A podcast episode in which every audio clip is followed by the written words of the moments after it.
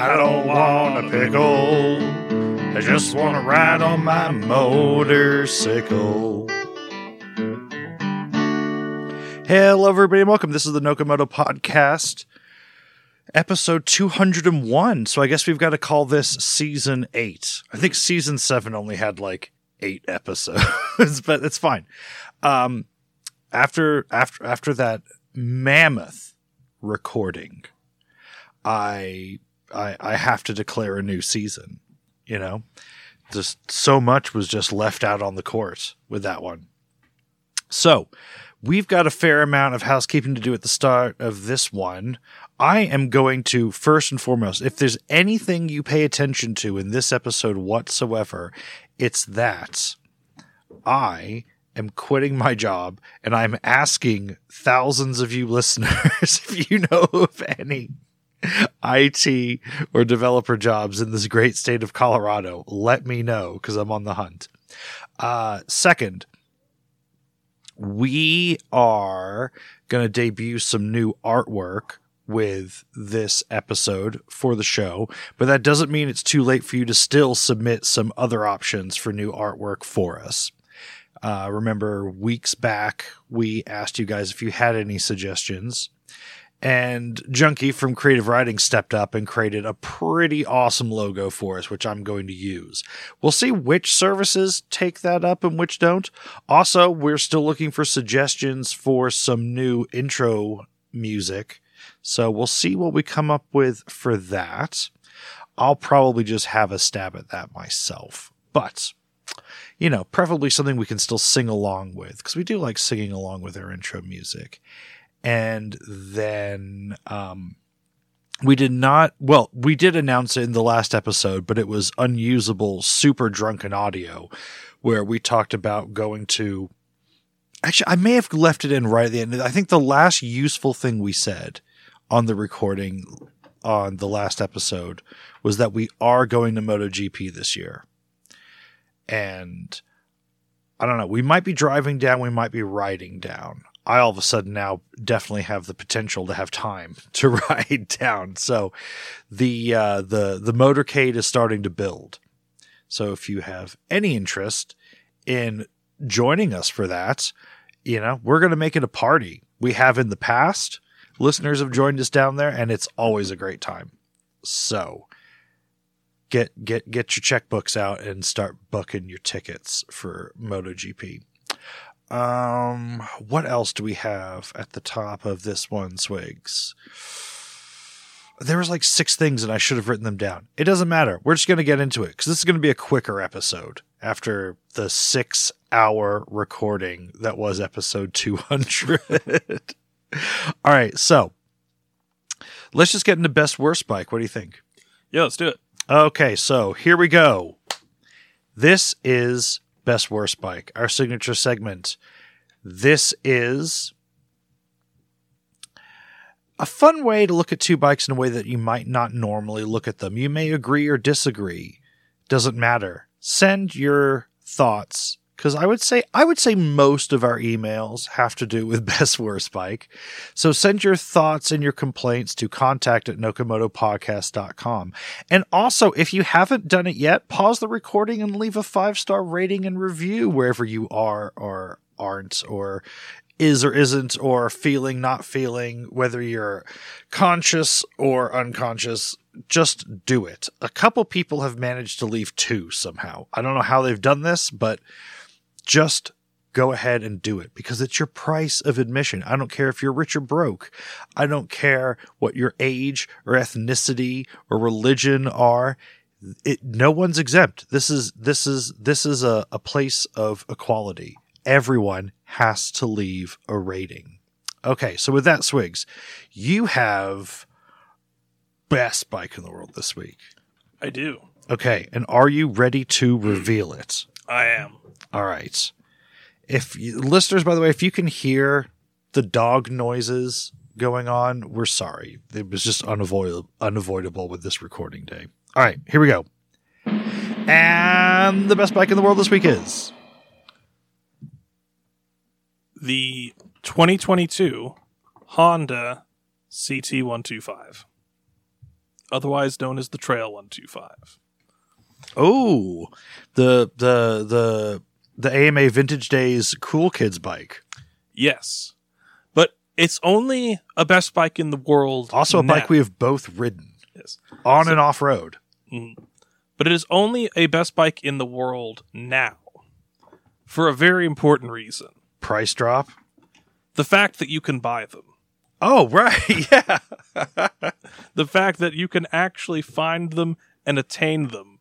It is now a best bike in the world. Uh, so, I mean, and I, I think we both kind of had a similar, um, a similar, uh, opinion at the time, which was, it was kind of a cool bike, but like, everyone kind of needed to chill out about it. It was put up on a little bit too high of a pedestal. But I think now that you can buy them at a dealership at MSRP is kind of kind of changing the formula a bit because it is just a great bike that does exactly what it's intended to do. it had one little thing with it that let it down a little bit for me. And now there's an aftermarket piece to fix that problem. So I wrote it the first time after we had gotten much more serious about off road and, and dirt riding, especially like motocross style riding. And my problem was you can't jump it right? I actually well so so I actually thought the transmission and, and the gearing for the amount of power it had worked really well off road. I thought it was great in the mud, but what everyone described it as, they said, yeah, it's not really a dirt bike, it's a waddler, right? Right, yeah. And I was like, well, that's not a cool way to ride a bike, right? I was like, I kind of want to get up on the balls of my feet on the pegs and like squeeze the tank with my knees a little bit. Even if I'm only doing 13 miles an hour, I want to, you know, get that, that balance going and like, you know, keep my body straight and move the bike underneath me and, you know, steer a bit with my, and lean a bit with my knees side to side, like, you know, real off road technique. And the bike didn't really allow me to do that. But now, Honda and various other third mar- uh, third third party companies supply a crossbar with a tank extension and knee grips. okay. So you can actually really seriously thrash it around off. You, you know, you can really use that whole, you know, all of that nine horsepower now, Mm. and and it'll get you going. So I'm, oh my god, these fucking dogs. I'm sure everyone can hear that now. If you can't, you're so lucky. There's just like there's literally two fucking puppies in the seal like above us in the ceiling just making unbelievable noise. Oh my god. All right. So anyway, with with that, I am all of a sudden much more interested in potentially owning one of these one day because I mean, uh, being able to use your your clutch and throttle out of things, and you know, and preload your revs and everything is like a, a huge part of offload ri- off road riding. But also just not giving a fuck about a clutch and just slamming gears up and down on a um, on a centrifuge centrifuge gearbox is you, there's something nice and relaxing about that too. Well, it's sort of like, you know, if you're, you I would prefer if it's just about the riding. So centrifuge clutch, not Yeah. centrifuge gearbox. I- So, yeah, if you're, um, you know, if it's just about the riding, then yeah, I want to ride a manual bike all day, every day. Uh, unless it's some electric bike with gobs of power that's going to do all sorts of other interesting things. But if you're actually like doing something, like if you're just strapping a chainsaw to the back and going off into the woods, or if you're hunting and like you're just checking your trail cams, or if you're you know carrying a bunch of other stuff, like if you're actually carrying and doing things, um, or if you've just had a few drinks and you're at you're in the woods at at uh, vintage days, you know, taking some of the complexity out of it and some of the skill out of it is kind of nice. Yeah. I mean, let's also not forget that the that the CT one two five is still with with the with the luxury option of a milk crate, the coolest thing you can take to Ace Hardware. Yeah. That that I don't care what lifted truck you've got.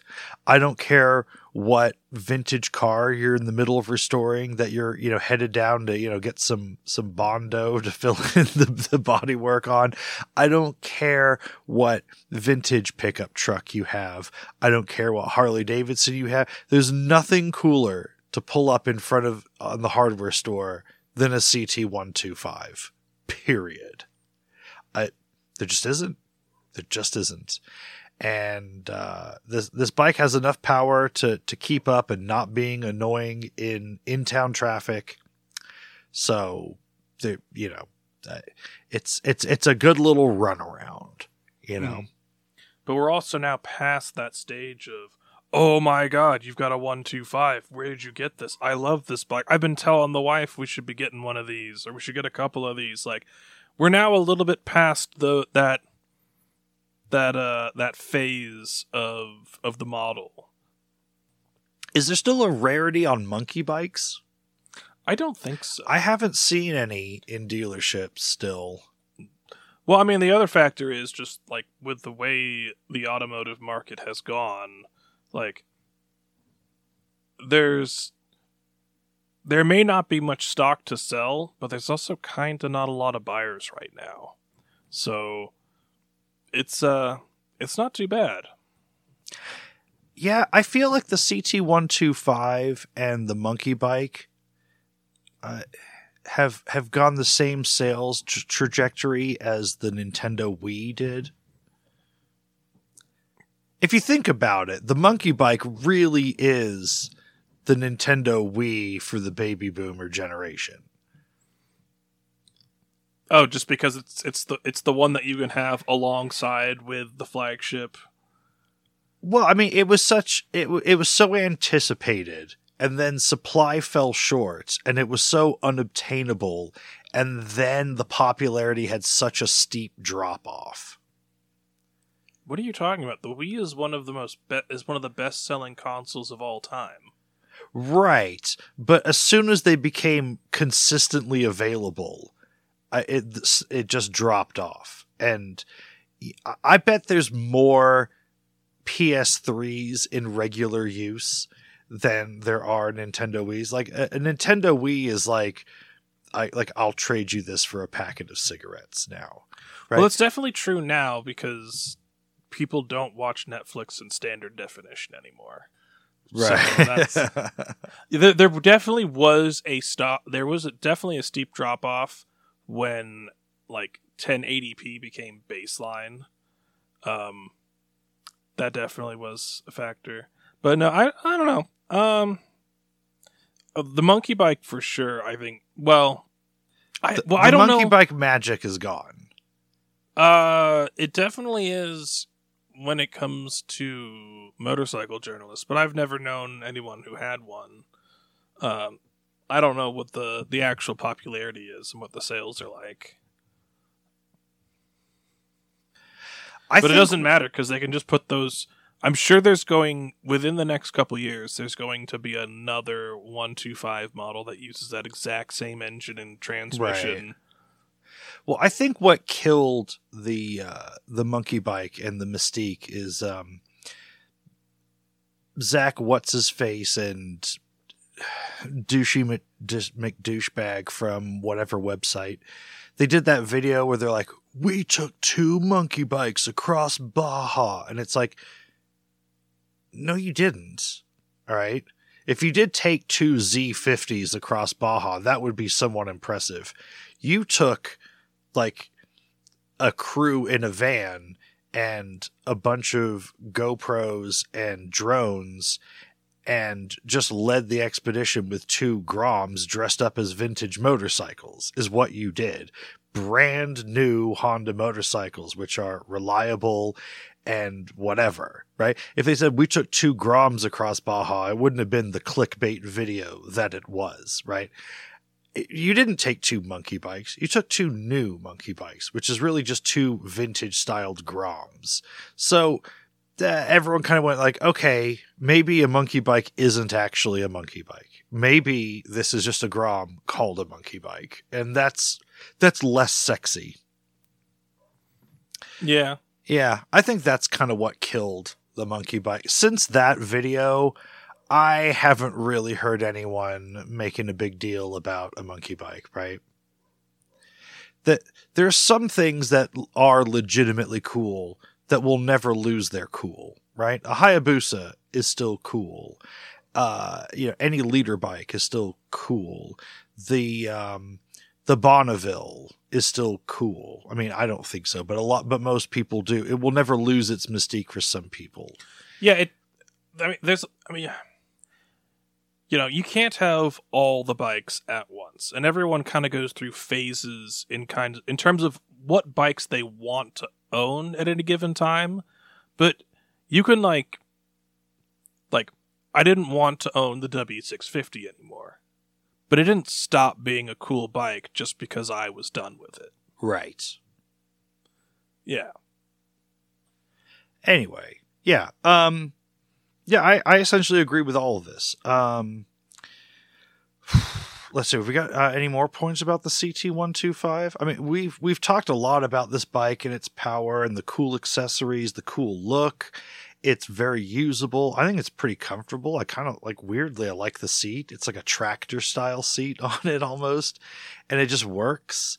I And- will just say it is just um this ki- kind of going back to I mean it's not a press steel frame but it looks it's kind of going back to that style of Yeah. the the modern interpretation of those old press steel frame bikes um I think is fantastic and I will just say it is a beautiful bike. and it's way more substantial than you think as well. Yeah. It doesn't feel like you're on some sort of miniature bike. I'd say it feels larger than a Grom, substantially. Mhm. Uh, yeah, it's it's it's for what it costs. It's actually quite a bit of bike. I, I yeah, I have no complaints about it whatsoever. Especially now that, like you said, you can buy them. It's a big deal. Okay, um, let's see. Do we want to move on to worst bike in the world this week? Uh yeah, let's do it. Okay. Let's see then. Oh, my sound effects have gone stupid again. All right. And the worst bike in the world this week is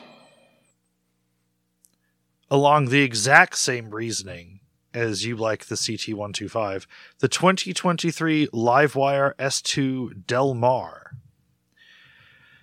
Somehow, the Livewire brand the the Harley Davidson sub brand of Livewire has taken an already existing platform and managed to not make it. So the the Livewire S2 was on pre-order, Oh, this was like the stripped down like the track like ver like the Yeah. the the flat tracker inspired whatever with weird paint jobs that we were like okay it's fine um here's well, the problem. I think you were already pretty much against it. I, I I was advocating for it a little bit. I don't think you were so hot on it. I was the time. fine with it, but I was like, this platform's already outdated, right? Yeah. It, the, a lot of these electric platforms, it's again, we've got kind of, I'm working on a weird video game theme today. This is like the Atari Jaguar, right? In like 1991, it might have been hot shit, but by 1994, it's uh, it doesn't matter what you say the voltage was. It doesn't matter you like how many bits it was. It it like it's it's outdated. Um just the the range and everything in this thing. It's just it's just not good. It's it's just the Livewire dressed up differently. But here's the really worst part, right? We've seen a lot uh, this is how doomed the electric bike business is. We've seen a lot of vaporware bikes. This is a bike that did exist, and it's now become vaporware. They were Yeah. supposed to make like 20,000 of these or something, and they just announced, oh, actually, there's not going to be a 2023 Livewire Del Mar. We, we can't make them, actually, it turns out. Uh, I don't know why. I do feel like if They're like it's not good. Like the 2023 Del Mar won't be available till 2024. I, this company's just never going to turn a profit. This whole thing is going to die. Uh, and because it doesn't say Harley Davidson on the side, these won't even be collectible. So I feel sorry for all the idiots that have bought this, honestly, just cheaper version of the Livewire. Like it's not even a luxury product anymore, right? Because at least the Livewire was an ultra premium luxury motorcycle. This is just an electric motorcycle that's like in some inbred way related to Harley Davidson now. I think at some point we should I should go look I need to go do the research and look at the numbers. But I feel like besides Zero, and even then I'm not even sure how Zero's been doing lately after they kind of went with the order only model. Um it feels like the electric bike market is like the one market in which like the Chinese are winning, or at least the Taiwanese are, uh, and it really shouldn't be that way. Like everyone should be set up to to absolutely crush this, but all these weird experimental bikes coming out that have been in development, like advertised for what like the past seven eight years now, none of them are getting made, and we can't see pictures of them. I mean, we've kind of got stuff coming out from Kawasaki, but like even that's been in the works for a long time. And Kawasaki it, doesn't want to make an electric motorcycle. Never did. They just want to say they're making yeah. electric mo- That's the important thing right now. It's the emperor has no clothes. Everyone just has to say that they're working on one until everyone just kind of calms down about it and then they'll just quietly never go into production because the idea of a full size electric motorcycle doesn't make any sense. And no one wants to admit this. Hmm. You can't go anywhere of any reasonable distance at any reasonable speed. You just can't. You cannot leave town. Doesn't matter how many instant torques you've got, it doesn't matter. As soon as you hit 60 miles an hour, you've got like 25 miles to go and you're fucked. And that is the reality of electric motorcycles, and nobody wants to admit it. It doesn't work. And on top of that, I don't care if you're getting an electric motorcycle because you care about the environment, because the emissions of motorcycles are just not enough to make a difference. It's such a small, it's such a tiny sliver. It's like saying like, oh, I'm going to clean up the environment. And you go to your city dump and you pick up a chewing gum wrapper and then leave and say, well, I did my good deed for the day. You haven't made a dent. You haven't done anything. It's not significant. Okay. If you want to make a dent in cars and tr- and and uh, semi trucks, that's something. I mean, it's nowhere near as big as say power plants, but sure. Okay. But you know industry factories that that's where most of this is really coming from. It's not even coming from cars but cars are at least statistically something. So right. you're not being green and you're on an idiotic platform for getting somewhere. Just it, the only bit that makes any kind of sense whatsoever is an electric scooter and that's only if everybody bought one and used them regularly instead of their cars. That is the only thing in electric transportation that will make a dent in CO2 emissions. The only way, period. There is no other conversation to have. So if you want an electric motorcycle because you think it's the future, it's not the future. If you want it because it's green, it's not, statistically, it makes no difference. It might as well not be green. And three, I it's not as cool. It's not it's not as much fun. Changing gears is more fun. The rumble of the engine is more fun. Pumping gas is more fun than plugging it and pumping gas isn't even all that much more fun. Isn't really fun, but it's more fun than just plugging something in. I wrenching is fun. I I'm sorry. It just on a full-size motorcycle it makes zero sense whatsoever. And now they can't even produce the ones that they've already been producing. What the fuck? Now, I will get excited about electric scooters all day long, but this, no. Yeah, I mean, what's really, I mean, I think the greatest strength of especially the smaller displacement electric stuff is the exact same reason that I wanted and got my uh, electric lawnmower, which is if you've got enough stuff, like if you've got enough bikes already, if you've got enough stuff that needs maintenance that you're working and wrenching on, it's great to eliminate motors that you don't care about. And having something that does having something that doesn't require like once once you've got enough motors in your life, having something that doesn't require an oil change, that doesn't need to have valves adjusted, that isn't going to seize up on you is really nice.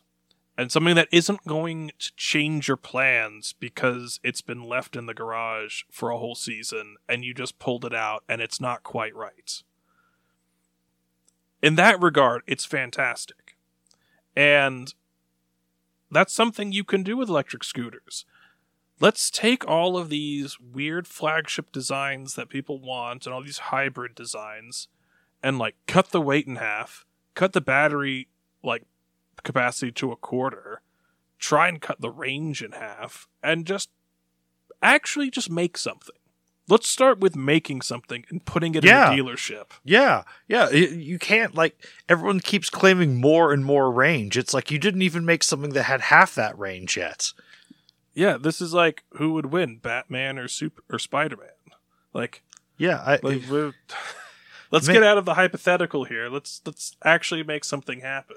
but the the the strength isn't the, the the thinking is all wrong. They shouldn't be thinking about increasing range. They should be thinking about decreasing range. Okay, it only does 30 miles at a time, but it really does only take like 4 minutes to charge. That's what they should be looking at. Like okay, it's a scooter and you're just going to take it to Target, but there'll be a place to plug it in at Target. And it won't be ridiculous and this huge strain on a power grid and what because you're just charging a tiny battery that will take you 30 miles instead of this dream of 250 miles on some touring motorcycle. It's bullshit. It's bullshit. The the strength actually lies in shorter range, right? If you had to fill up a gas car every 30 miles, it would be like, are you fucking because there's Do you know who should make an electric scooter? who? Um, Ryobi. Yeah. Yeah, yeah. Just a straight up 48 volt. Ryobi already scooter. has a great battery swap system. Yeah. yeah, even if you had to put in like seven of those fucking uh 40 volt batteries, right? It's still Yeah. or just however many you want. yeah, this could work like the Tic Tac we we we came up Uh-huh. with.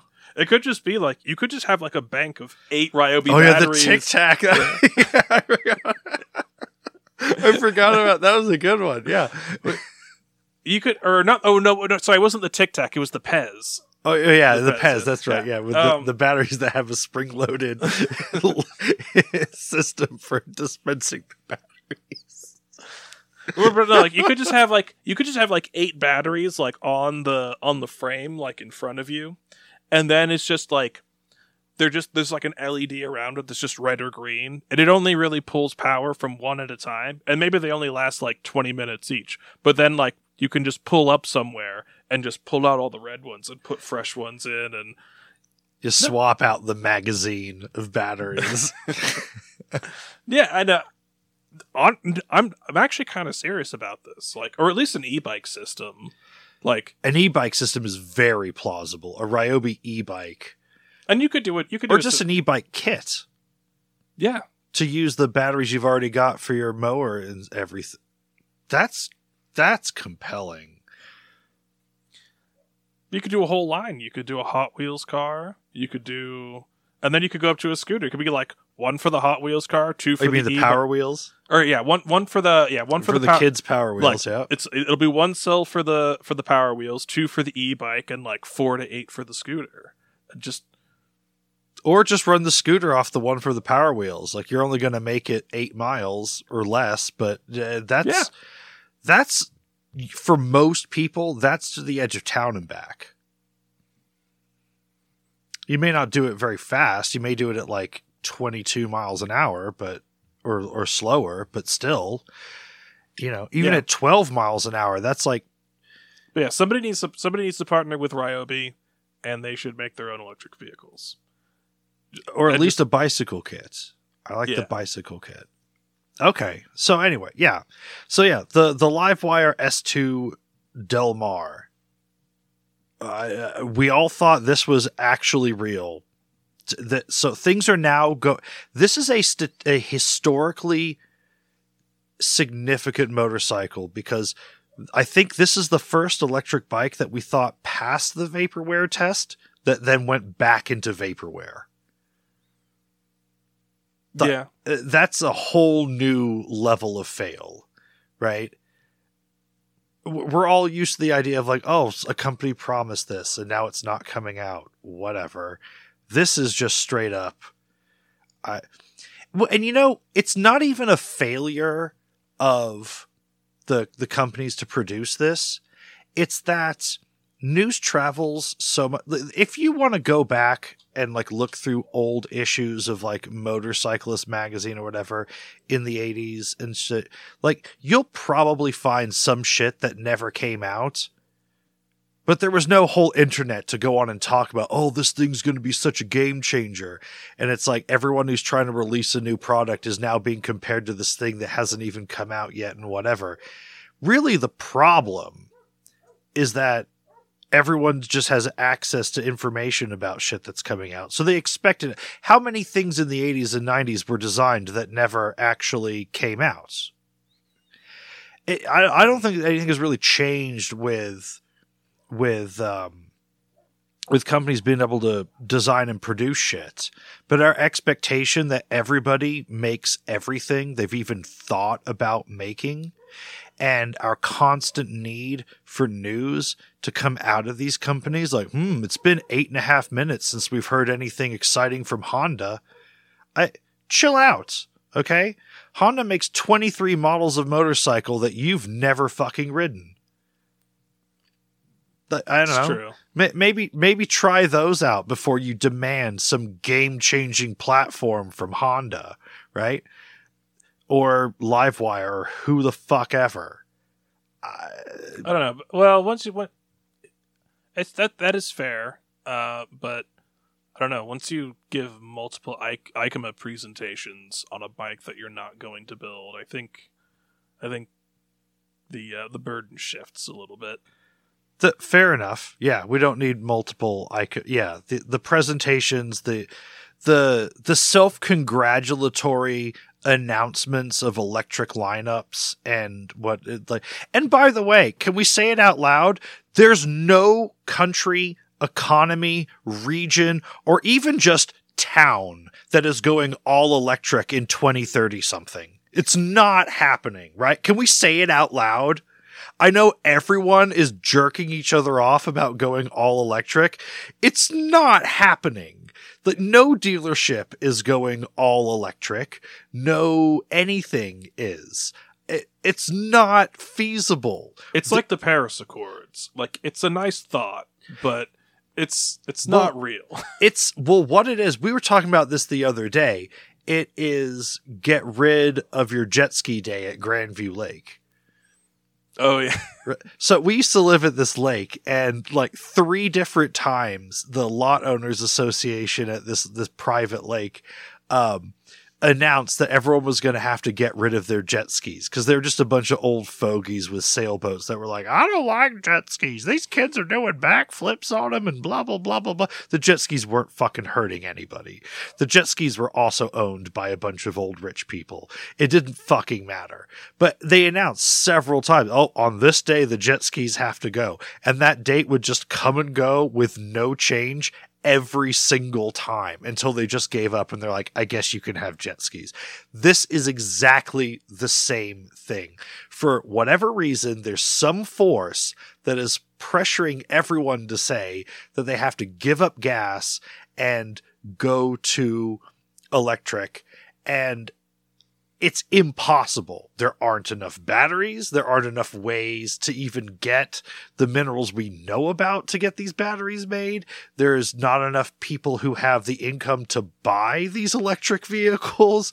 There's no infrastructure to support them on this scale. Like, cause we're talking about this happening in like 15 years. Like, it's a ridiculously small amount of time to have this gigantic changeover. But everyone has to just pretend that they're totally down with this insane plan. I'm not saying we should do nothing, but it turns out that electric scooters and e-bikes are the only realistic way to even get half of this done. And it's not part of the conversation whatsoever. It's not even the only class of these vehicles the average person can realistically afford is not on the table somehow. I mean, Honda has like three or four electric scooters in its lineup, not selling them in the States. And why? Look, because they because it's not part of the conversation here. But this is shit that already exists. Honda has swappable batteries. Honda has like fleet vehicles. Honda has like all this shit. And there are people who are down with it in other places. But somehow in the Western world, like it's like, nope, we're going to have electric jet airliners. I guess that doesn't make any sense. but we're going to have electric commercial aircraft or nothing. It's like, what are you talking about? or we're gonna have a Hummer with eight thousand pounds batteries. Right. Yeah. It's like one person will have enough batteries for an entire neighborhood or nothing. That's the model we're going with. What the fuck? Like, I, I, I like Greta Thunberg. Have you? Has it occurred to you that more people might listen to you if the envir- if the pro environmental changes you were suggesting were plausible. Right? Instead of everyone going to live like cavemen, maybe you should champion electric scooters and e-bikes and champion their usage instead of a car. There's trust me, there's plenty of people still driving F150s to the grocery store when a bicycle with a basket will do. Maybe we can start there. And in the meantime, we can stop being disappointed by dumb shit like the budget Livewire. Because that's what the S2 Del Mar is. It's not a new idea, it's a budget Livewire. And they can't even make it.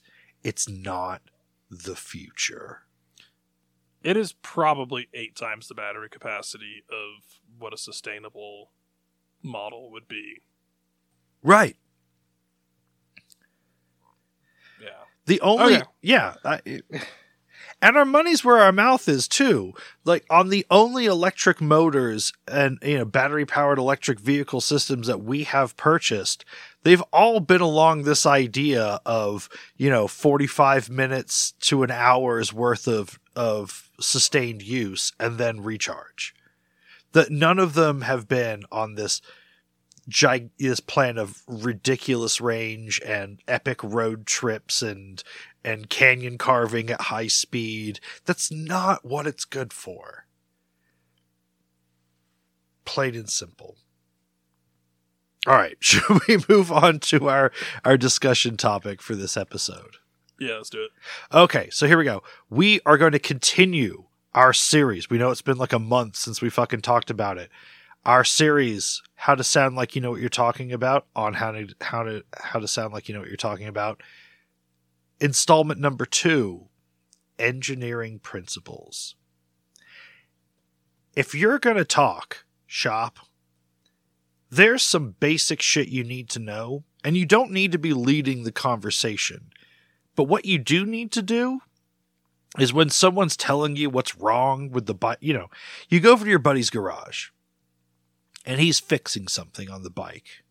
And you're standing there, you got a beer in your hand, and you don't actually need to like hold a wrench yourself. You don't need to do anything. But when he, your buddy turns to you and says something about what he's doing, and you nod like, yeah, you need to at least half understand what he's talking about or she's talking about, whatever, right? You can't, I mean, you can get away with a certain amount of just like, mm hmm.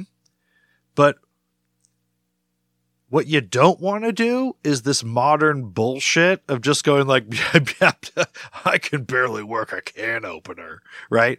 Let alone tool, right? Don't be that guy. Yesterday, I met a dude with a 2020 Harley Softail, and I was like, 2020 Softail. So that's got the Milwaukee 8 in it? He's like, I don't know. And I was just like, really? You don't know? And I was about to launch into this, like, well, you must be a colossal idiot. But I was, but I don't know. Some of his friends were around. I was like, I'm not to, I'm, I'm not going to go there. I just now know that this is not a person worth my time. I don't know how you own a 2020 Harley Softail and you don't know what the engine is. What I don't know how you own anything with an engine and you don't know what the engine is. You should at least know the displacement. I can give you all kinds of specs on the Briggs and Stratton in my lawnmower. Like yeah, like if you own the vehicle, if like if you paid MSRP for it, like you shouldn't have to look at all the stickers and the engravings on the side of the vehicle to tell somebody like what the displacement is or what the or what the year is or something like that. These are things that should you should just know offhand. And it's kind of inconceivable to me that somebody can like pay five figures and not have that knowledge just burned into their memory. I know. I had the feeling if I asked this guy if his bike was four, five, or six speed, he wouldn't have known. He was like, "It goes vroom," was kind of his attitude. I. It was maybe gross. credit was too cheap. Right. yeah. So where do we want to start with this, Wigs? Uh, so just like just some basic like engine mechanical engineering principles. Uh, I guess suck, press, bang, blow is a good place to start. Uh, yeah, sure. Okay. So if you don't know, the basic principle on which a four stroke engine works is suck, press, bang, blow. Those are your four strokes of a four stroke engine. Suck, the piston goes down, and just like a syringe drawing liquid into it, it sucks in the air fuel mixture. A valve opens up as the piston goes down, it sucks in air and fuel. Pretty simple. It goes up and it squeezes all that air into a tiny space. And when you squeeze air, it gets hot and it makes it a lot easier to make it explode. So suck and then press. Those are two strokes thus far. Bang. When it finishes pressing it, the spark plug goes off and there's an explosion and it pushes the piston down. This is known as the power stroke. This makes everything go and then blow, a valve opens up again at the top of the engine and it presses everything out.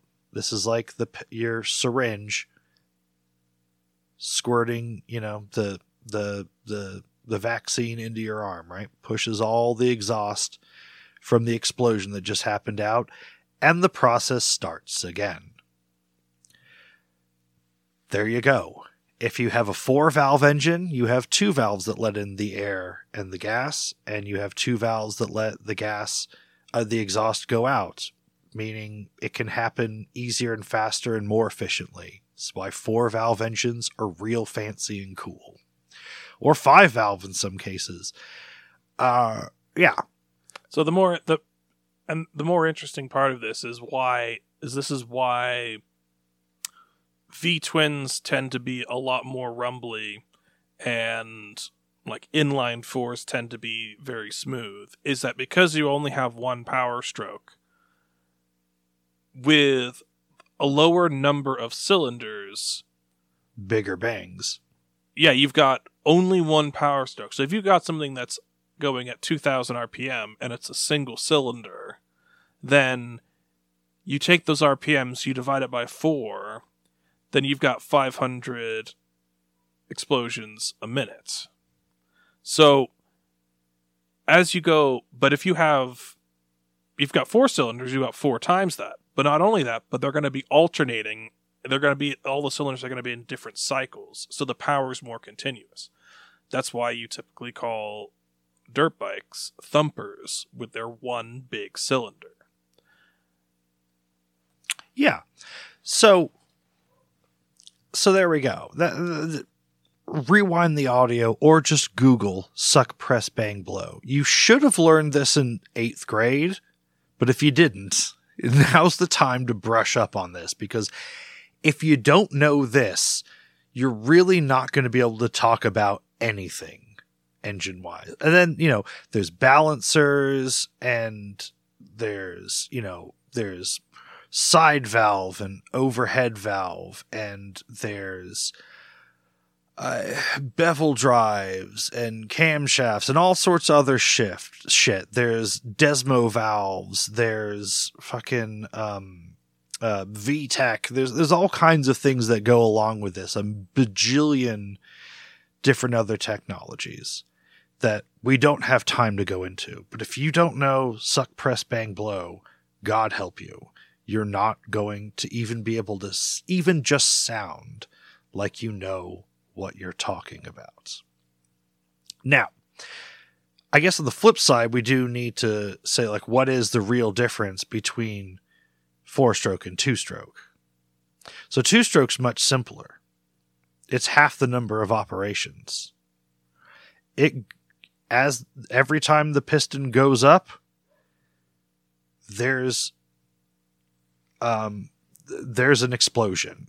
And I mean, that it's basically that there there's not this like separate operation well to draw in air and, and push Yeah. out exhaust versus compress compressing and, and exploding it's it, it kind of does two jobs at once with every stroke Mhm. and as a result also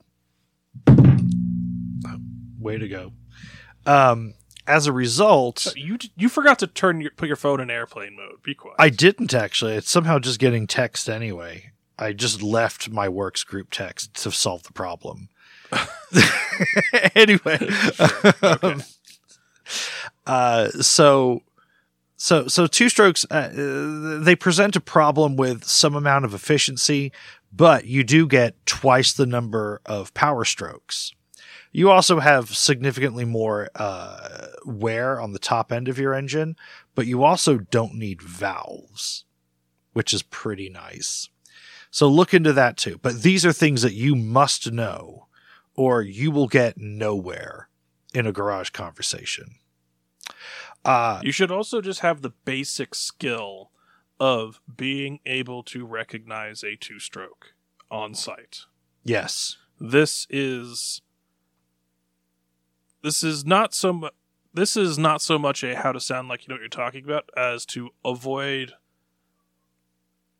avoiding demonstrating that you don't know what you're talking about. Yeah, let's go one. into that. So, so the, when you walk up on something that is two stroke, there will be a few things that really give it away. So, one, the the easiest thing to spot is a two stroke exhaust looks very different than a four stroke exhaust. Yeah. So a um a two stroke exhaust has what's called a tuning pipe on it. And this is because of the way that you have the two stroke cycle. Uh, your piston actually has to work in both directions. There's effectively two chambers because while it's doing the power stroke, it's actually compressing the next load of air fuel mixture in the crankcase below it. But what that means is that the ports that let the the air fuel mixture into the cylinder let it out the same way the exhaust is going. But there's a little bit of back pressure as the cylinder's going back up and closing. So every time your two stroke engine cycles, when the exhaust is coming out of the cylinder, a little bit of fuel air mixture comes out as well.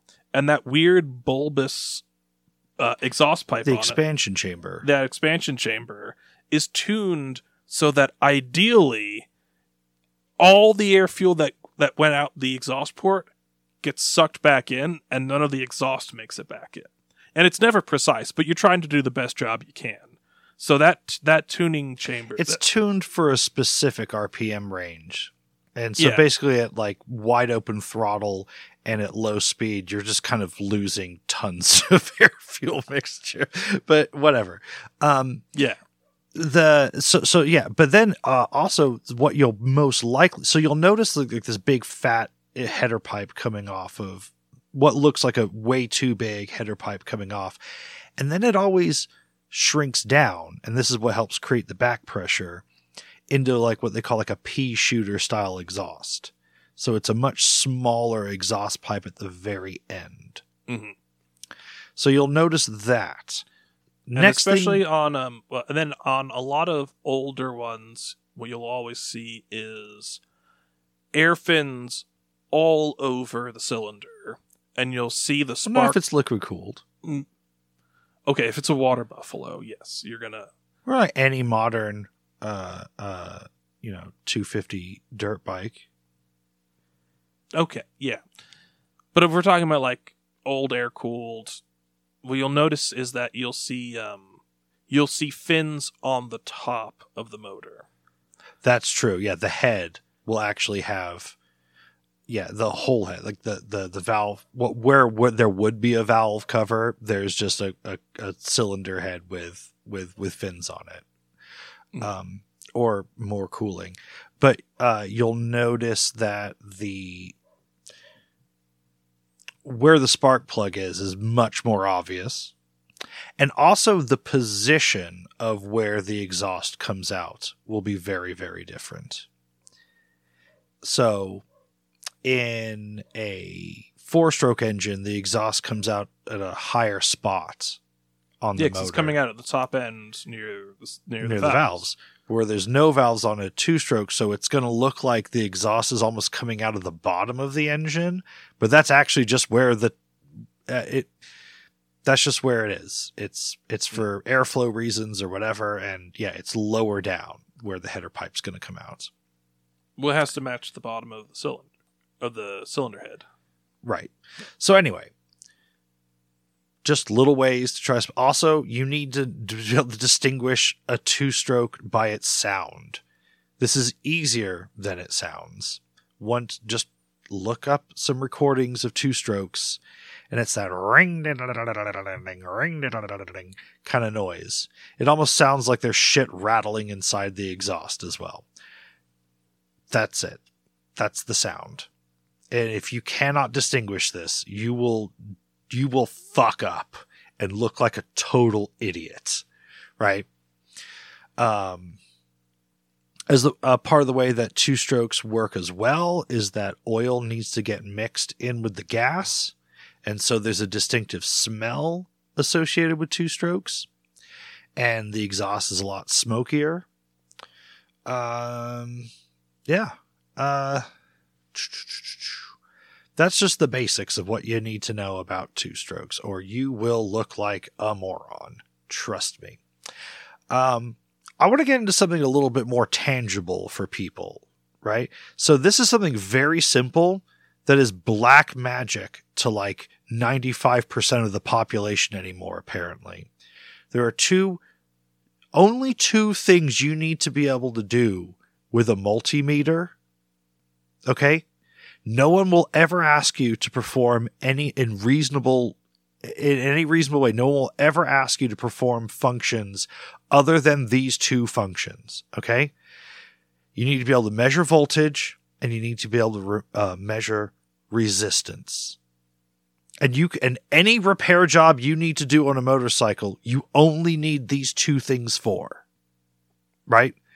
That you may even your cheap Harbor Freight multimeter has like eight different modes that it can be in. But there's only two that you care about. One should be pretty obvious. It's for measuring 12 volt electrics. And there'll be a 12 and a V on the side of it somewhere, right? Well, if it's a sane, if it's no, there should be there should be a range of tens.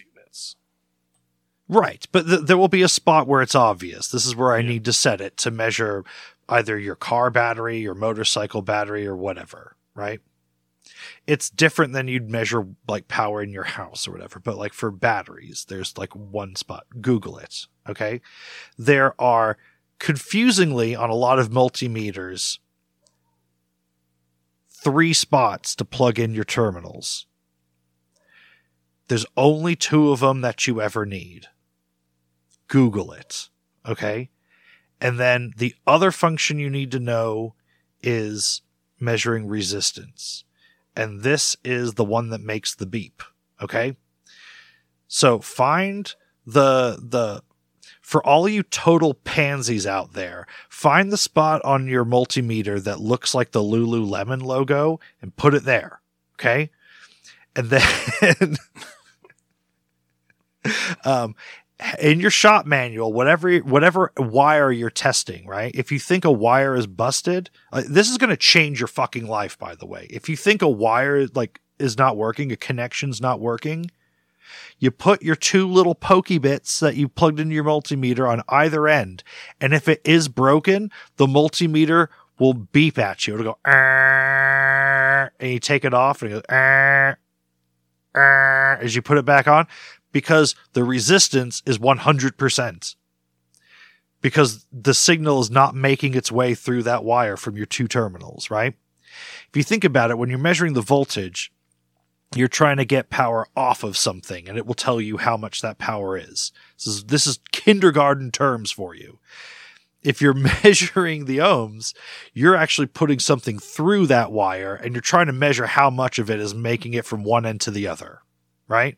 And however much doesn't make it, that's the resistance. This is essentially the in the basic fucking most basic terms how this is going to work. Bringing a lot of energy to this podcast today. Well, it just frustrates me that people don't know how to do this cuz it's so simple in reality.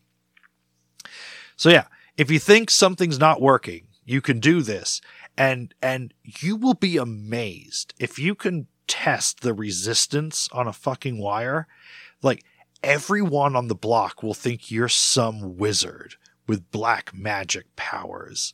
The problem is that people are going to start bringing you a lot of broken electronics after this. But this is like, this is enough to get you up and going and diagnosing problems like crazy. How much power is going through this thing? How much resistance does this have? That's really all you ever need to know. That with a shop manual that will tell you because you, you'll be amazed how many parts of your motorcycle, your shop manual will give you resistance for, right? Like when we were um, re uh, revamping your your your 250 swigs, we looked at the um, oh the ignition coil, yeah, the ignition coil, and we measured the resistance on it, and guess mm-hmm. what? It was out of spec it was supposed to be like I don't know, like I can't remember the the range in ohms, but it was like oh, it's this much, and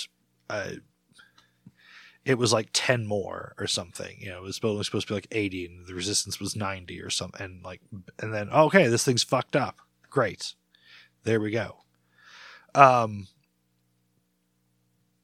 yeah, okay, let's move on. I, it's so simple though. Like it's so simple you can you can just YouTube how to measure voltage and you can YouTube how to measure resistance. And these are the oh because people pick up these things or they have one lying around or your dad gave you one or your uncle gave you one or whatever, and you just looked at it, you looked at the dial and went, uh, too long didn't read. right? Like this this looks too intimidating. But there's actually only two functions that 98% of the population ever need. It is weird to see a lot of people, you know, treat what's taught in like an eighth grade shop class as an insurmountable task. Yeah. But yeah. All right, where do we want to go from here? Where do we want to go from here? So, um, just get one more in. yeah, one more. Just just basic shit that that everyone needs to know. Um Oh, actually, here's here's a good one that we should do real quick because it's annoying me, and weirdly, I see people talking about that. Somehow, this has come back up again, uh, and everyone needs just a basic refresher on octane ratings. yes. So, higher octane, your premium fuel, does not mean that your fuel has any more energy in it. Yeah, it's not even necessarily of a higher quality. It's not. The, I'm not really entirely sure why it's more expensive, to be perfectly honest. Maybe I'm revealing some, like, something I don't know, but octane is simply, simply resistance to combustion. So, like, if you pour milk in your gasoline, right? Milk has no bang in it whatsoever. It's going to make it harder to blow up that gas, right? Milk would technically be an octane booster, right? I believe that your your your octane booster should still be combustible. I know, but like, it, um yeah, so uh yeah, octane has nothing to do with the amount of energy. It will not by itself make your car have more horsepower or have more range or anything like that by itself. Now, what does octane actually do? Octane makes your fuel harder to combust. right. And the reason why you would want that is that if you have a very high performance engine that's high revving, that gets hot, that gets really hot, and it has a very high compression ratio, then you want a fuel that's harder to combust because you don't want your fuel to combust before your cylinder hits top dead center and before the spark plug goes off. Because you will lose control of when the fuel ignites and you'll also really fuck up your engine. And it won't like it. So yeah. Well, if if you pour fuel that goes off of a lower octane into a high compression motor, you will accidentally turn your engine into a diesel motor, right. Now, and that's prac- not good. it's not it's not good. Um, but there's a couple things to go with this. One, a lot of people think that um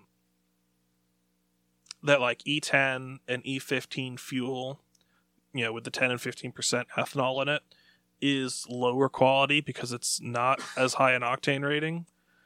First of all, ethanol inherently increases the octane of your fuel.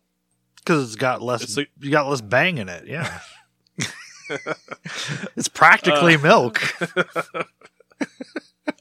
Uh, but secondly, um, the reason that people don't like it is because it eats through certain types of hoses and damages a lot of older um, engine parts. And it doesn't do it quickly. Like it's not like oh, I put E10 and it's ruined. But it's it is kind of like a wearing thing. Um, the other reason it sucks is that it's about three percent less energy, just because ethanol is lower is just lower en- energy density. Um, oh i thought it was w- way more than that i just thought like per gallon or something because it i thought it had like 60% but because 60% of the fuel that straight gas does but because how like it's significant. a gallon of it of it's like- E15 is 3% less than just a gallon of straight gas. yes, Right. But so the the ethanol itself is far less than 3% less. Oh, I think it's like eighty Or percent, far more than 3% less, It's yeah. significantly less, but um, but because it's only ten percent, yeah, it just brings the total Right. down. Um, Now, the last thing to mention is that a lot of people think that they need to put the actual fuel that is the actual fuel rate, the octane rating of fuel that's in their manual in their car or bike. Most of the time, this is not true. Harley's a great example. Now, when I took the Norge across Utah and Arizona, and it was, you know, 103 degrees out, and I was pushing 95 for 50 miles straight, I did put the medium grade fuel in it. Oh yeah, because your But- engine's running so hot. Yeah, yeah. But um, generally, unless you're, uh, yeah, unless you live in California and you're in gridlock traffic and it's 110 degrees out and you're just idling and the fan on your car is broken, there's generally so much um, margin of error built into the motor and the rating of fuel they recommend that the vast majority of vehicles you can just put E80 you can just put the the lowest octane fuel in. Now for us around here it's like 87, but you could put 85 or lower. Yeah. So the reason Harley Davidson tells you to put in high octane fuel in their bikes is because you can err on the side of the higher octane with far less consequences than than putting in too little fuel. But here's here's here's the trick with Harley. So Harleys are great big air cooled V twins. There's no water moving around, it's just the air moving over the fins. So if it's a super hot day in Florida and there's you're in some stop and go traffic, your engine might get so hot. Also if your fuel mixture is running a little lean, if right. you've got some wear and tear on it, if you're That that, that extra yeah, if heat in the just- motor could get you some pre-ignition. if you And haven't again, changed the oil in a while. If you haven't changed the oil in a while. There's a lot of different things. So the higher octane, because it's the heat isn't managed as well, because well, how well your heat is managed is to do on the, you know, how much air you're getting over the engine, right? You could run into a situation like that. But if it's not basically June or July and you're not going to be in any stop and go traffic, you can put in whatever the fuck fuel you want into a Harley Davidson because they're pretty low compression motors in general. I would say when you what if you're going to put mid grade into your engine, concerns for that start somewhere around 12 and a half to 1 compression. For the premium, that starts at around 14. So check what compression your motor's supposed to have. You know, because it, well, first of all, however much compression it says it has, it's probably going to be a little less if you've done like, you know, 20,000 miles on your bike. Yeah. Like Kawasaki recommended mid-grade fuel on the W650, which has 8 to 1 compression. But it's air cooled. But it's 8 to 1 compression. I know. yeah. I, It absolutely no, never required. No justification other than uh, just it's just because it's air cooled yeah that, just because you could be sitting there with the engine idling and just it building up heat like crazy and you could get some pre-ignition from some really shitty fuel right?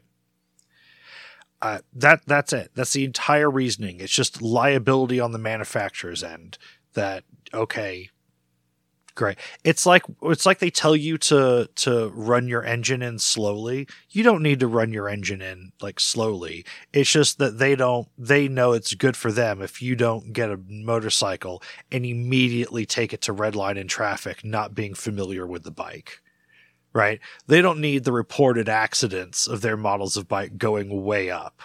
They're like hey you just got a new motorcycle. Maybe take it easy for 2 weeks is what they're trying to tell you that the minute every one of those engines comes off the assembly line, they take it to red line for like two minutes sustained to test that the engine's not garbage. Trust Suzuki me. just wants you to get out of line of sight before you wreck your Gixxer 750. Yes. Like, That's that's why they tell you to break your engine in. It, the engine doesn't actually need broken in. It re- and, uh, this is this is like talking about oil. This is something that gets people riled up with all kinds of crazy theories. But the, it trust me, there's the, the it, there's no magical way that you ride that's going to break your engine in easier. It's that that guess what? All those bits of metal are going to like have a tiny microscopic layer of oil in between them and they're going to rub against each other real fast or ridiculously fast. I- Either way, that metal's going to get to know each other. There you go. I it's fine. You can look up all kinds of videos of people taking apart engines that were quote run in and engines that were just thrashed from the get-go and there's like no fucking difference what oil oil you're using probably has a better impact on that, but that's still a tiny. It turns out just put fucking oil in your bike. just yeah. have oil. Just have oil. yeah, it's a good idea. I, I would say how often you change your oil has a much bigger impact than what oil you're using as well. I mean, I do recommend it's the the J what um J. Mm, JASO JSMA or JO JO JASO. Yeah, JASO. Yeah, I do recommend it's JASO oil, but beyond that, just have JASO oil in your bike and change it. That that's all you need to know about that. Um ooh, here's a good one. That this is a this is a really good way to sound like you know what you're talking about. And it's another real basic one. And this there's a very very high likelihood this is a concept that you and your buddy will talk about in the garage. A crush washer when you're changing your oil.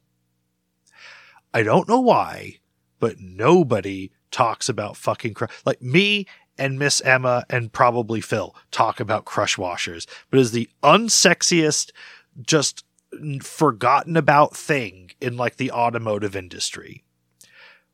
I, if you go to Jiffy Lube, they probably won't even put a crush washer on your oil plug, but it is 100% the way to change your oil with confidence. You, it is just a, a washer that's bimetallic.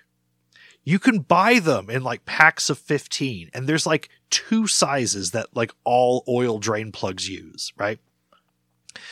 And Next and next time you do your oil change, you should buy like three and keep two in your tool bag on the bike.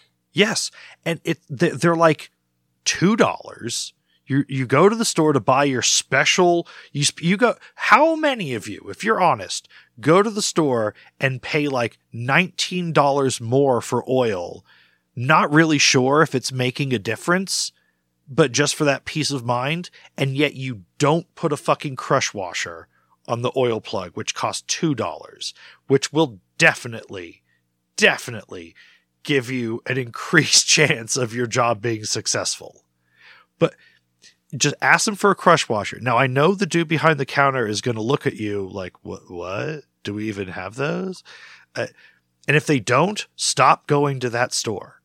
Okay, pretty simple. Because that means their service department surely is not using crush washers. It, it's just a bimetallic washer. And guess what? You don't even need a torque wrench. You just like kind of get one eye, like, you know, close one eye and look at it. And then you just turn that wrench until you see it squish. It's real subtle, but you'll see it squish a bit.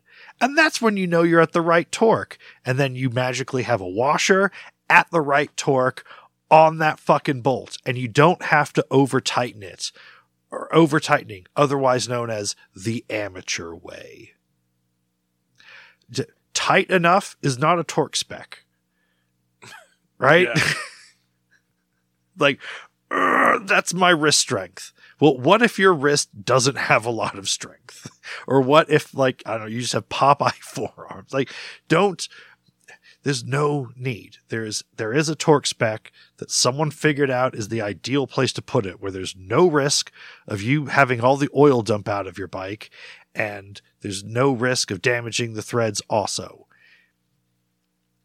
do it. Okay, do it. It's and and here's the thing too. You you you'll have the peace of mind knowing that you did an oil change correctly. But what if your buddy's doing an oil change and you just go, "Hey, do you have a crush washer?" And I guarantee you your buddy will say, "No." Or, you know what is also likely? He's just been taking the same washer on and off of it every single time, not knowing that it's a crush washer. it's not a regular washer, it's a crush washer. So you can say, oh, well, if we go to the store right now for like a few dollars, we'll get a brand new crush washer. And he'll be like, why do you need that? And you'll be like, well, this is why. It's actually a special little device that's made this way and da da da.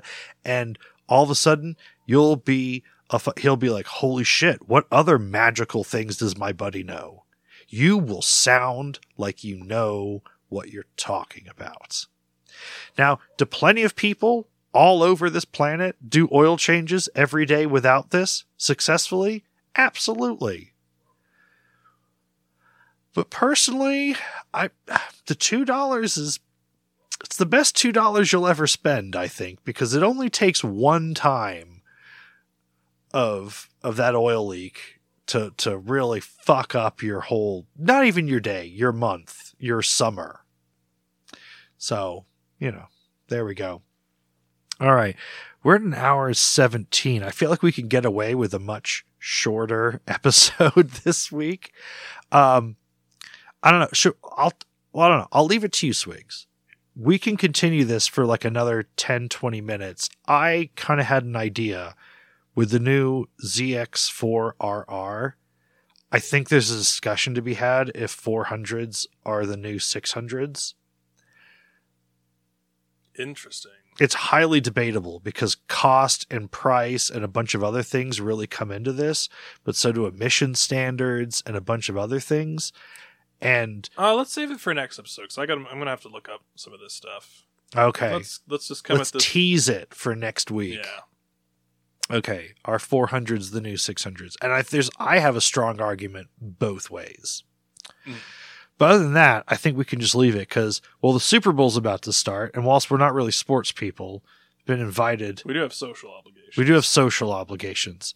So, all right, let's let's end this one a little bit early. Hopefully, this was much more digestible for the public than, than past episodes. And uh, we'll see you next time. Reminding everyone one more time send emails to contact at nocomotopodcast.com. You can join our Patreon. But more than anything else, we'd love you to leave five star ratings and reviews. And with that, I think we can do the outro. You ready? Yep. Okay. And I don't want to die. I just want to ride on my motorcycle. Mm-hmm, Cole.